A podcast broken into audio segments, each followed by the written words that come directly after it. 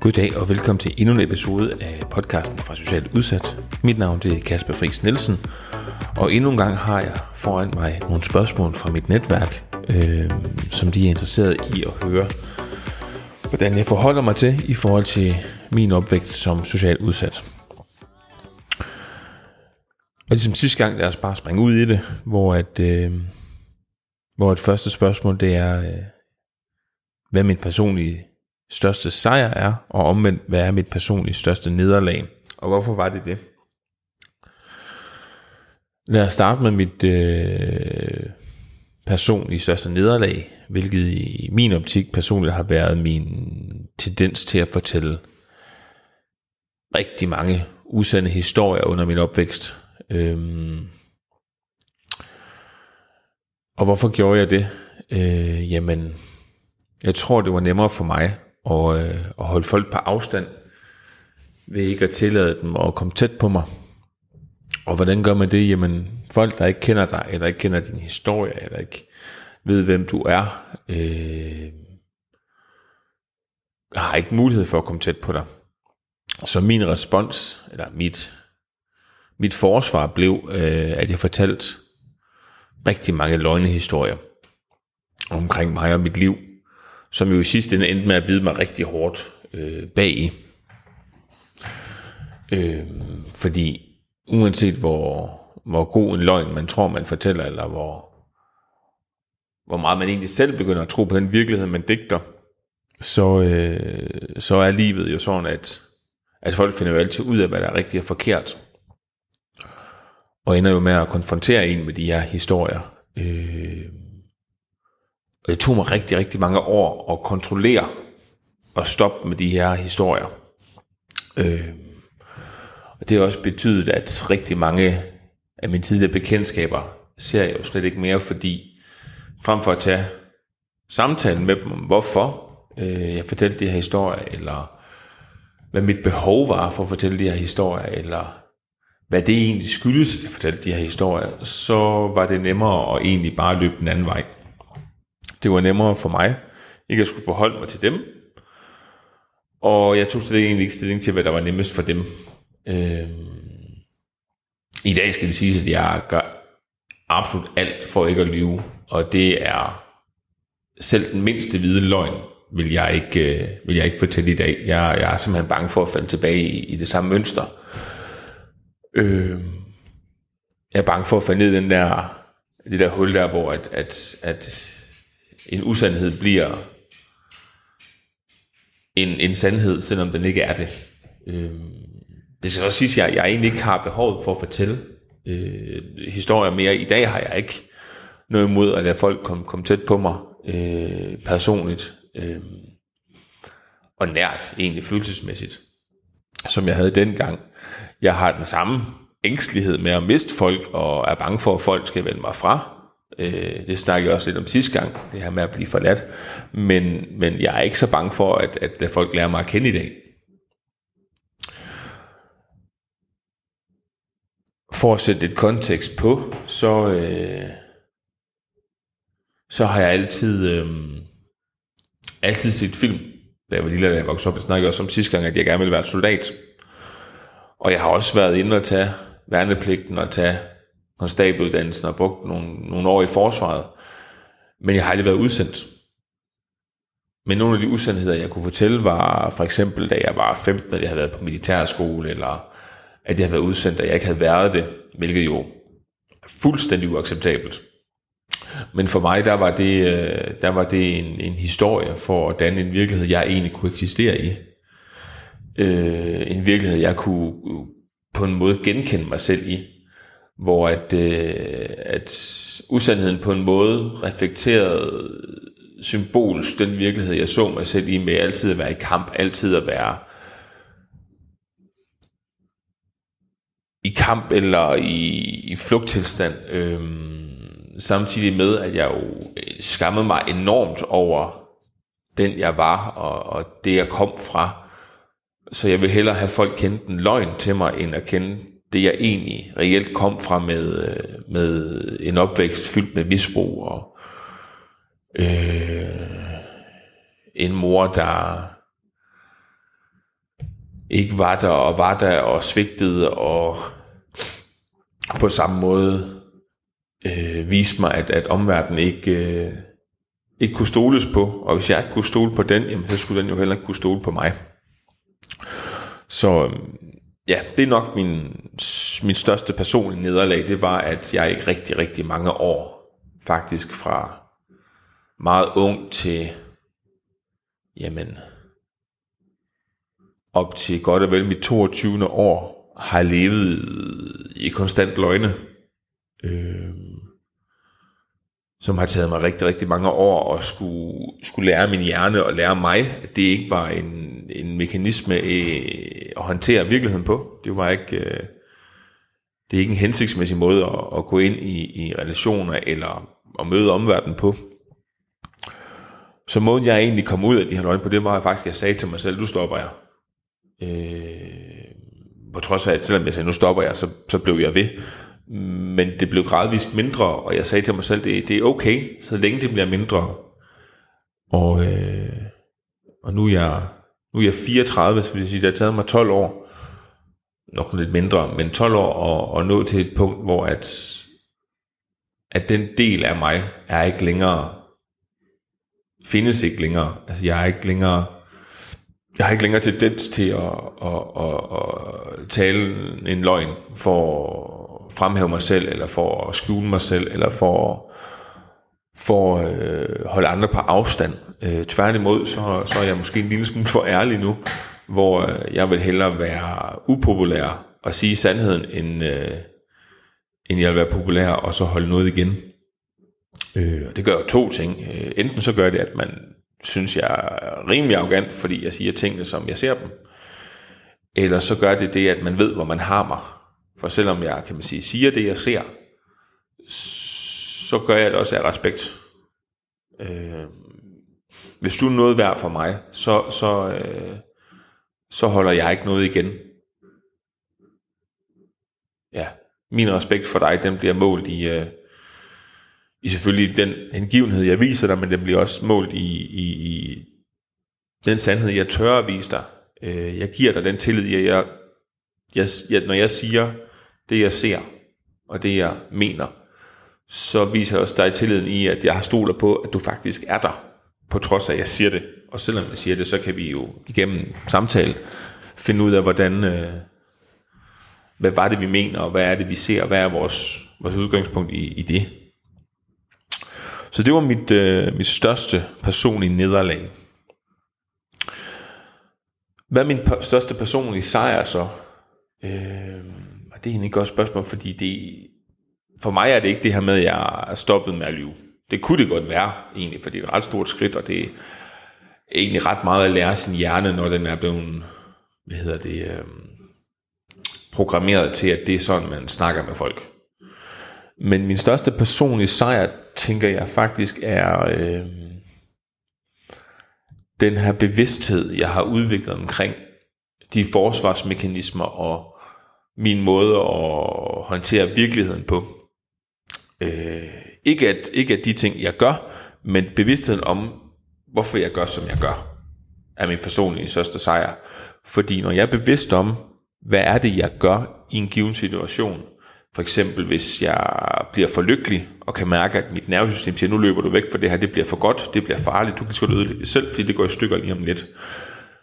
Og kunne opdage det, før jeg ødelægger noget, det er en af mine personlige største sejre, fordi det betyder, at jeg, og som jeg sagde sidst, kan tage dialogen med min kæreste og sige, der er et eller andet galt i mig lige nu, vi er lige nødt til at snakke.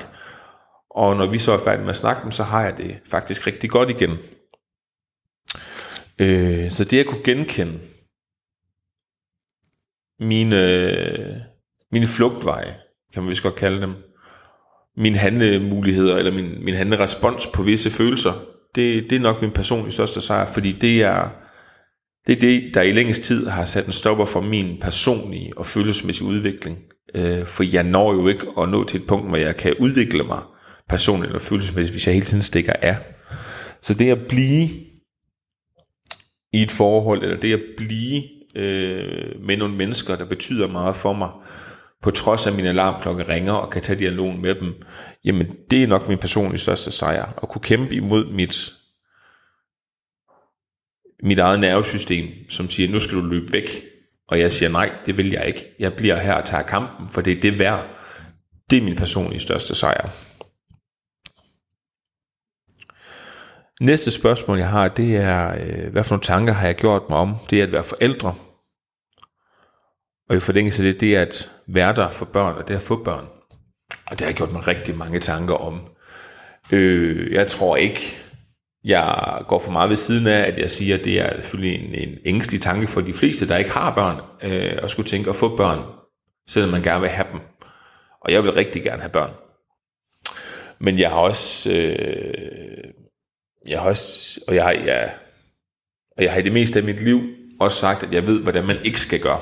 Det har jeg sagt, indtil jeg bliver ansat som socialrådgiver i en familiegruppe, øh, hvor jeg arbejdede i næsten en seks års tid. Fordi det kan godt være, at jeg ikke ved, eller det kan godt være, at jeg ved, hvordan jeg ikke skal gøre. Men det betyder så også, at jeg ikke har lært, hvordan jeg så skal gøre.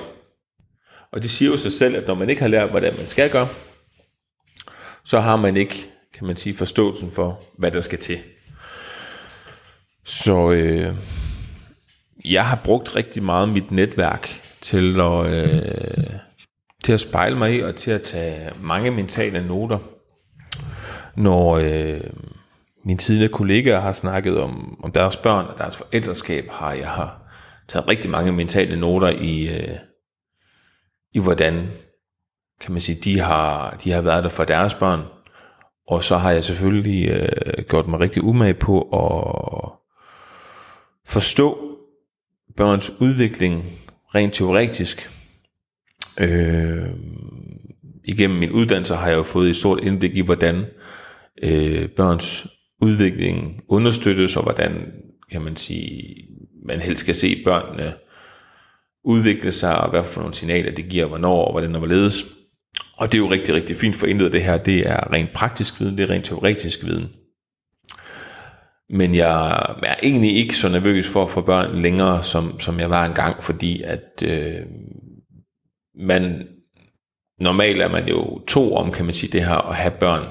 Og, øh, og jeg ved, at, øh, at jeg ikke skal være så bange for at stå alene med det, for jeg har, jeg har Nana og, og hendes familie til at hjælpe. Jeg har selvfølgelig også min mor øh, til at hjælpe på en, øh, på en måske mere praktisk måde. Øh, så på den måde, der har, jeg, har vi også et, øh, et netværk. Øh, jeg er spændt på at få børn i dag. Jeg er spændt på, hvordan jeg kommer til at håndtere øh, det her menneske, øh, som i de første rigtig mange år har deres liv i mine hænder.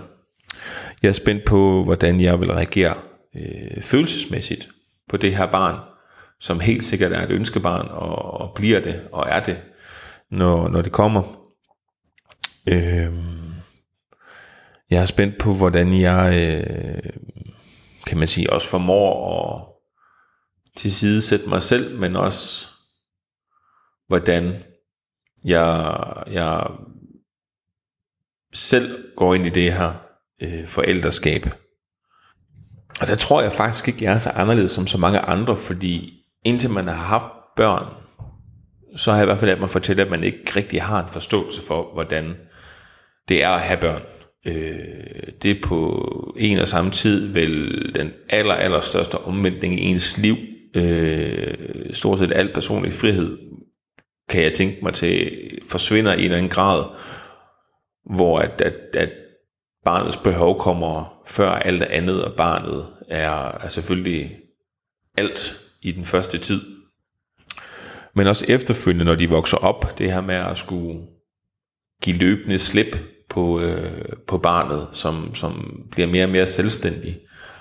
Øh, den er jeg rigtig, rigtig spændt på, for det her med at, at give slip på et andet menneske, og et menneske, jeg selv har været med til at lave, og, og er en del af mig, og, og jeg er en del af det, det bliver, det tror jeg bliver rigtig, rigtig hårdt for, for mig, og er det også nok for de fleste forældre. Men at skulle se dem vokse op og flyve for redden, øh, det tror jeg vil, øh, vil trigger et eller andet i mig, hvor at, at min følelse om at blive forladt vil blive, blive gentændt. Og, øh, og der må jeg jo være opmærksom på, hvad er det for nogle følelser, der vækkes i mig, og hvorfor er det, de vækkes i mig. Øh,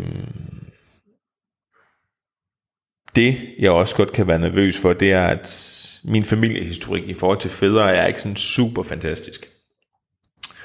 Øh, faktisk kender øh, min mor og jeg øh, ikke rigtig vores, vores far, og har ikke haft vores far i, øh, i vores opvækst. Når min mor, hun senere hen kommer til at snakke om sin opvækst og omtaler far, så er det reelt min mosters far, hun, øh, hun omtaler, der har været der for hende. Øh, så heldig har jeg dog ikke været for både mig og min søster, der har forskellige fædre, har aldrig kendt vores fædre øh, under vores opvækst. Og jeg ved ikke, om, om sådan noget det ligger i generne, eller det ligger i, øh, hvad det ligger i, men, men, men jeg kan godt blive rigtig, rigtig bange for, om, øh, om jeg kunne få tanken om at gøre det samme, altså stikke af. Jeg tror ikke, jeg kunne finde på det. Og, og, og jeg er da, i hvert fald nu, og det tænker jeg også, jeg bliver fremrettet altid, men, men dedikeret til den familie, jeg kommer til at stifte, og vil ikke lave samme nummer, øh, som, som de, de fædre har gjort. Øh, ikke nok med, at jeg er den første fødte søn i min familie i over 60 år, og en af de første, der får, øh, faktisk den første i min blodlinje, der får sådan en reel uddannelse, så tænker jeg også, at det her det er en familietradition, der skal brydes. Så, øh, så den måde at være den sorte for på i min familie, det er, at man bliver der for sine børn, man får sig en uddannelse, og man er ikke i misbrug. Øhm, og det tænker jeg egentlig er nogle ret gode familietraditioner at bryde, og jeg tænker hellere nu end senere. Ja. Så det var mine tanker i forhold til det her med at være forældre, øh, og det her med at være der for børn. Øh, og i bund og grund så glæder jeg mig helt vildt øh, faktisk til at skulle være forældre, når den tid kommer. Sidste spørgsmål i dag, det er, øh, hvis du kunne ændre noget i din barndom, ville du så, og hvis ja, hvad så? Og det er altid et svært spørgsmål, for jeg får det ret ofte, særligt når jeg er ude og holde foredrag. Øh, jeg plejer altid at svare, nej, jeg vil egentlig ikke ændre noget i min opvækst. Fordi den har jo i bund og grund gjort mig til den, jeg er. Og jeg er egentlig, kan man sige, jeg er faktisk rigtig godt tilfreds med den, jeg er øh, nu. Ser vi på de ting, jeg har skulle igennem for at blive den, jeg er, så har de der til tider været, kan man tillade sig at bruge ordet urimelig, men, men, men nogen, skal jo, øh, nogen skal jo være den del af statistikken. Øh, for at blive den, jeg har, er i dag, så har jeg jo skulle gå igennem nogle enormt hårde tider, øh, og det er ikke bare perioder af få dage, det er jo en overrække af, af ting, med min mors misbrug og skiftende mænd og mobning og usikre tider og ensomhed og forskellige, øh, forskellige afarter af at skulle finde ud af, hvordan man egentlig eksisterer i den her verden som, som et menneske og et individ, der skal indgå øh, i normalen, og aldrig har lært, hvad normalen er. Så i bund og grund vil jeg sige, nej, jeg, jeg vil ikke ændre noget i min opvækst. Øh, fordi det kan også følge, at jeg ikke er den, jeg er i dag. Og jeg kan godt lide den, jeg er i dag. Jeg kan godt lide det forhold, jeg har med min mor i dag. Jeg er glad ved øh, min familie og min kæreste og hendes familie. Så der er ikke noget nu, jeg vil ændre og ændre fordi det kunne gøre, at, at det, med, det var blevet noget andet. Og det, det har jeg egentlig ikke lyst til. Så de der ændre noget? Nej, det synes jeg ikke. Øh, kunne man have gjort noget? Kunne jeg have ønsket, at nogen havde set noget? Og stadigvæk holdt mig på den her sti? Ja, selvfølgelig. Det kunne have været rigtig, rigtig dejligt, at da man så min søster og arbejdet på øh, hendes anbringelse, at man rent faktisk også så mig og gjorde noget for mig. Øh, jeg spørger min mor, og det kommer jeg til at høre senere hen, øh, i et afsnit med hende, omkring, øh, hvor jeg egentlig var henne i den proces, hvor, øh, hvor at man anbragte min søster, hvor min mor faktisk fortæller, at, øh, at jeg blev glemt. Øh, og det må jeg jo sige, jeg gjorde, fordi jeg snakkede ikke med nogen rådgiver. Jeg øh, havde ikke nogen samtaler med, med min skole eller med min mor, og der var ikke rigtig nogen, der fortalte mig, at min søster blev anbragt. En dag, der, der var hun der egentlig bare ikke mere. Så jeg vil ikke sige, at der er noget, der skulle ændres, men, men der er jo nogle ting, hvor jeg godt kunne have tænkt mig, at man havde set mig, at man havde, øh, havde taget, taget imod mig på en lidt anden måde. Øh, også nu det var så tydeligt, at jeg gik og fortalte historier, eller var meget stille og indadvendt, og ikke så social, og havde ikke en hygiejne, der var aldersvarende. Øh,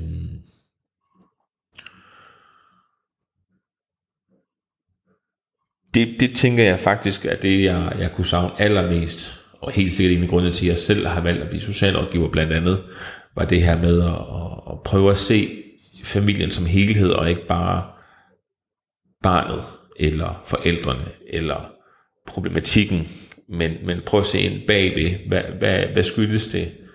Hvorfor er det her øh, gældende? Øh, hvad er der, der, der er på spil? Øh, fordi man er aldrig bare en anbringelse, eller man er aldrig bare stille. Der er et eller andet bagved, som man er nødt til at håndtere. Og kan man sige, anbringer man et barn, så er det da også svært at kigge på, og ved at man også skal kigge på øh, resten af familien, fordi ofte i sin familie, så er der mere på spil end bare én ting. Selvfølgelig, medmindre der er øh, funktionsnedsættelse eller andet, der gør, at der er behov for særlig støtte. Så, så, så nej, jeg vil egentlig ikke ændre noget i min barndom. Jeg kunne bare godt have tænkt mig at være mere set øh, af de voksne og professionelle omkring mig.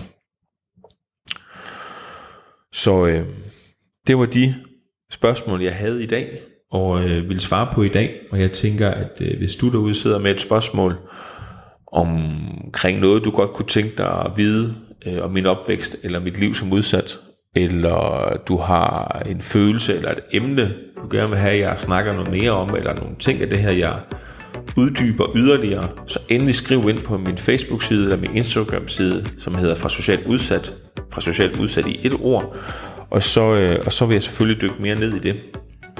Hvis du kan genkende nogle ting fra, fra mine historier og min, øh, min podcast, og gerne selv kunne tænke dig at dele ud af dit så må du også rigtig gerne skrive ind, så jeg kan få dig med som gæst. Så finder vi ud af, hvordan det kan lade sig gøre.